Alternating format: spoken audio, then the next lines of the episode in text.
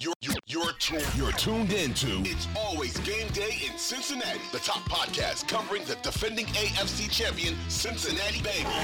Hosted by Lindsay Patterson and Mike Santagata, at Audacy Sports Podcast.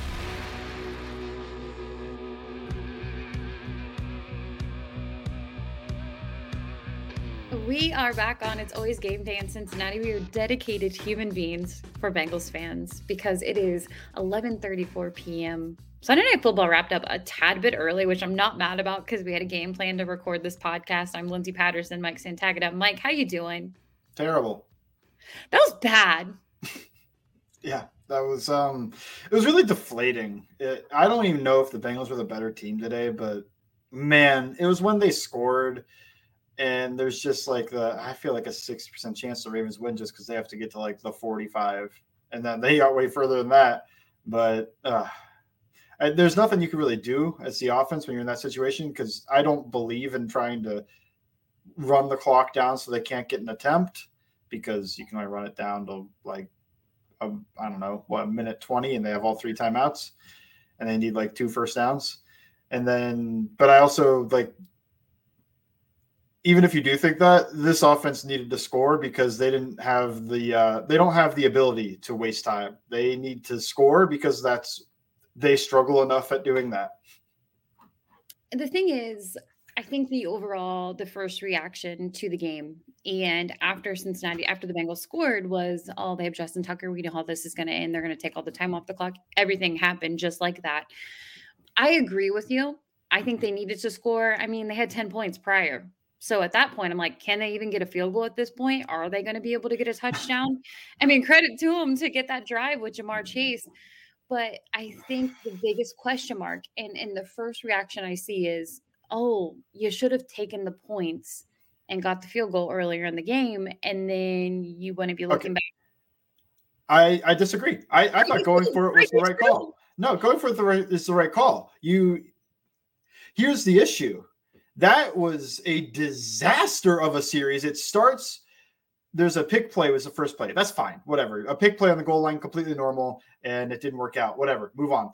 The second play, the Philly special was what, 2016? And I'm so sick of people thinking this is a creative and innovative play call at this point. Everybody's done it. If I can see that motion and handoff and go, oh shit, it's a Philly special. And then he tosses it back to Boyd. Yeah, blitz the corner because Boyd isn't a quarterback. He doesn't know what to do. He's going to take a sack. Like that was ridiculous call in that situation. The Philly special is no longer this creative, awesome play that's going to get you a free touchdown. Everybody knows it. Once they know it, you can't run a gimmick play like that. Then they get a slant to chase. Okay, you're back in range. And now that's why I think it was fine because if they were more than like three yards out, I would say just kick the field goal, but they were two yards out. So you're in a run pass situation. And Mixon's been running really well. But I completely understand passing. How do you call a shovel pass on fourth down when your quarterback is supposed to be one of the best creators out of structure and a great decision maker. And all these i i think it's first i really gotten heated about a game like this uh, post game and there were two stupid losses before this but i could not believe that call. And you know who the shovel pass went to? Stanley morgan our honorary fullback. I don't know if that was like a oh t would normally be in this spot but we need you stanley. The whole thing just screamed of overthinking what's going on. You have Ja'Marr chase tyler boyd joe mixon you have all these guys run Hayden a normal Hurst. play. Hayden Hurst had a heck of a game. Run a normal play. Run something that Burrow can check through progressions and then take off and try to get the two yards if he needs to. He's a big, strong, mobile quarterback. There is so much that you could do. And that play call just blew my mind with how bad it was yeah and and and i hate and i i said this actually right before we jumped on I, I, was talking to our producer nick. I think the biggest thing when you lose is play calling. It's ah oh, this guy was terrible. Zac taylor can't call anything. Why is he still calling plays? I'm i'm gonna try and be level-headed in this reaction because we are recording this minutes after the game and and to be fair on everybody's side when i think about that you put your team in a bad situation tonight and they shouldn't have been. I know Tee Higgins was sidelined and he mm-hmm. reaggravated his ankle. I know that never was official and it never came out, but that was pretty much what the assumption was because the official ruling on him never really came out and and him not being a part of this offense was telling out there. You can't have excuses because every team is dealing with them. Baltimore didn't have Rashod Bateman. You know, they go with their tight end, they deal with playmakers they have out there. That wasn't the excuse. My excuse is you can't put your team in situations when you have these playmakers and not be able to be not only aggressive, but be cute when you don't need to be. You finally get your run game. You finally get your run game going and you can't even you can't even oh. make it simple. The Bengals' biggest opponent in their three losses is the Cincinnati Bengals. That is who they're losing to. Uh and it's it's from coaching, it's bad mistakes. It wasn't about Lamar Jackson, it wasn't about the Baltimore Ravens. It was about losing to yourself and they did that tonight. I'm not even mad about not going for the field goal. I'm mad about stupid play calling right now. And I'm not even blaming Zac, like saying Zac Taylor's a stupid play call. I'm not saying that. I'm just saying in general. Don't make those play calls. Don't do it. Don't do it. Make it simple. Stop making it harder than it needs to be. At this point, I think some of the complaints about Zac Taylor's system are overstated. What I don't think is overstated at this point, and has been proven time and time again, this season is he is not a good short yardage guy. I mean, at this point, you've got two fourth and one tosses that went for negative yards. You've got a slew of third down type issues on third and short. You had that fiasco today. The only time, the only time I thought, oh yeah, there's two times I believe in short yardage that I thought, oh yeah, good call. Uh, was last week the Hayden Hurst sneaking across the, the formation and then the other one was today with the motioning, I think it was Hurst back there to push Burrow in on the QB sneak. Yeah. Other than that, I can't think of a short yardage play call special that was like, oh, good call. In fact, I've got as many, I've got more times I've I've been yelling at the TV like no than I have like, oh yeah, that's such a good design or good call or whatever. It's just I don't know what it is about short yardage, but he has he's got like three plays that have worked and that's kind of disgusting because you know you're getting man coverage uh, with elite wide receivers. You know that in this game i mean how do you call so many times against the dolphins to slam mixon in the back of his offensive line? And then this game you didn't even try it once and they were getting push. They were getting a push on this line. We'll talk probably talk about that later but that Mixon went for 5.8 a carry tonight. I mean, you don't give it to him once in that. So you'd rather call the Philly special that everybody knows than to give the ball to Mixon one time on second down. I don't even blame Boyd for taking the sack. He's a he's a wide receiver. Like I know a quarterback should throw it away there. A wide receiver. Joe Burrow probably, was open in the end zone though. Oh, a little, it was a tight throw. I'll be honest. They I mean, it wasn't going to happen. It wasn't going to happen. Was, yeah, a back shoulder Joe Burrow fade. it was it was there, but it was a tough throw for a wide receiver to make and a quarterback to catch. Like if it was yeah. the other way around and Burrow went at the, the Boyd, I'm like, yeah, that's fine. But if Boyd threw that to Burrow and it came down with that, I would have just been amazed that they made that play. But yeah, I know a, a, a quarterback should have thrown that away if he didn't like the look because you can't take a sack and knock yourself out of field goal range or make this way harder on yourself. But he's a wide receiver. he, he's not going to know. It, it's just, it's a frustrating reaction because you hear the first four weeks who they've played, the backup quarterbacks they've played. Uh, you know, you get Cooper Rush, you get Joe Flacco, uh, you get Teddy Bridgewater, you get Mitch Trubisky, and you don't really know who this team is. And then you go with Sunday Night Football and you get behind, and then you tied up 10 all. And you're like, mm, Cincinnati's not even playing that great, but they're coming back. They're making it a game. And hey, if you win, you get this game, you walk away and you're like, we'll watch the tape and we'll move right on right along and just uh, throw the rest away. We really don't want to remember that performance. But at the same time, it just was, it's one of those things where like, you should have walked away with a win. You really should have. You played not great to start the game, but you still came back. You still had moments where you should have scored a touchdown or or even put up 3 and they just it just it's one of those things where it's a frustrating loss because it wouldn't hurt so much if so far this season you didn't lose to the Steelers the way you lost. You didn't lose to the Cowboys. Not even the Cowboys cuz they're going off on on this nice little run right now. But you look at week 1, that's a divisional game. You look at week 5, that's a divisional game. You drop to 0 and 2 in the division, and you look around the AFC, that's going to be a tight race.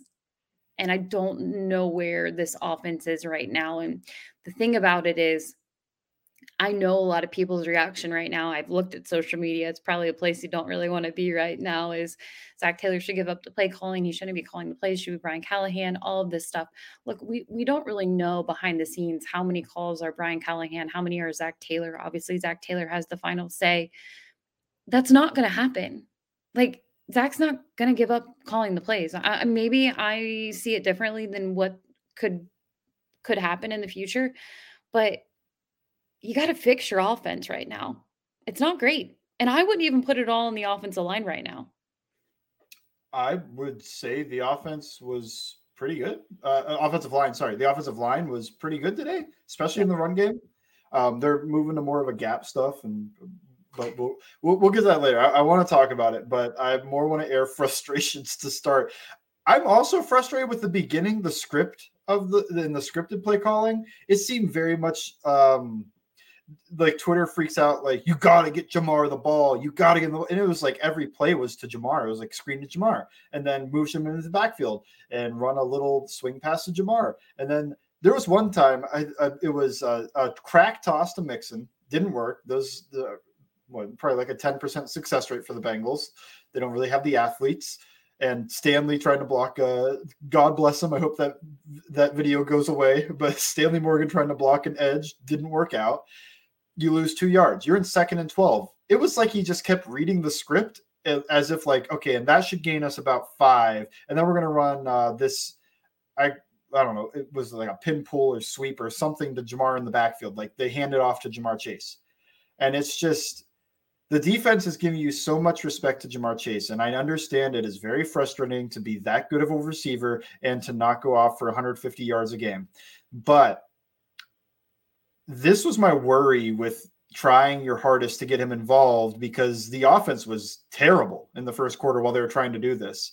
And you can't you can't cut like trying to get him the ball there is just like I don't know.